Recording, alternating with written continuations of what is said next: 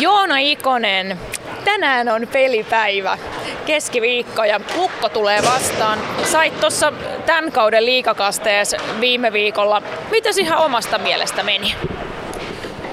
No hyvä, hyvä startti oli tietysti, kun sai maali heti siihen, mutta tota, kyllä siinä ehkä vähän näkyy se, että vaikka ei pitkä huili ollutkaan, mutta kuitenkin pieni huili siihen ja sitten vähän erilaista peliä vielä kuin CHL, niin et se vähän ehkä näkyy, mutta ihan niin kuin hyvältä tuntui pelata ja ei mitään niin kuin valittamista. Ja siinä maalikin tuli heti kärkeä. Se varmaan tuntui niin kuin ihan kivalta.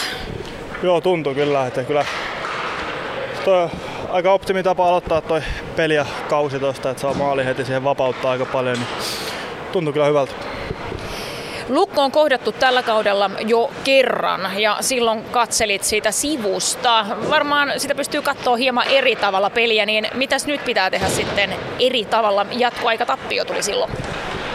No joo, se mun mielestä ei ainakaan pari ekaa erää, jos oikein muistan, niin ei meiltä ollut mitään älytöntä, älyttömän hyvää peliä. Että yritetään päästä sen omalle tasolle, niin mä luulen, että tota, ollaan aika vahvoilla, että tasainen peli oli viimeksi ja pitää olla vaan niinku huolellisia, että se on kuitenkin hyviä, hyviä hyökkäjiä, että ne kyllä tekee paikoista maalit, että huolellisia vaan ja sitä omaa juttua omaa juttua. Miten sä luonnehtisit sitä, että mikä on tämän, tämänhetkisen joukkueen vahvuus?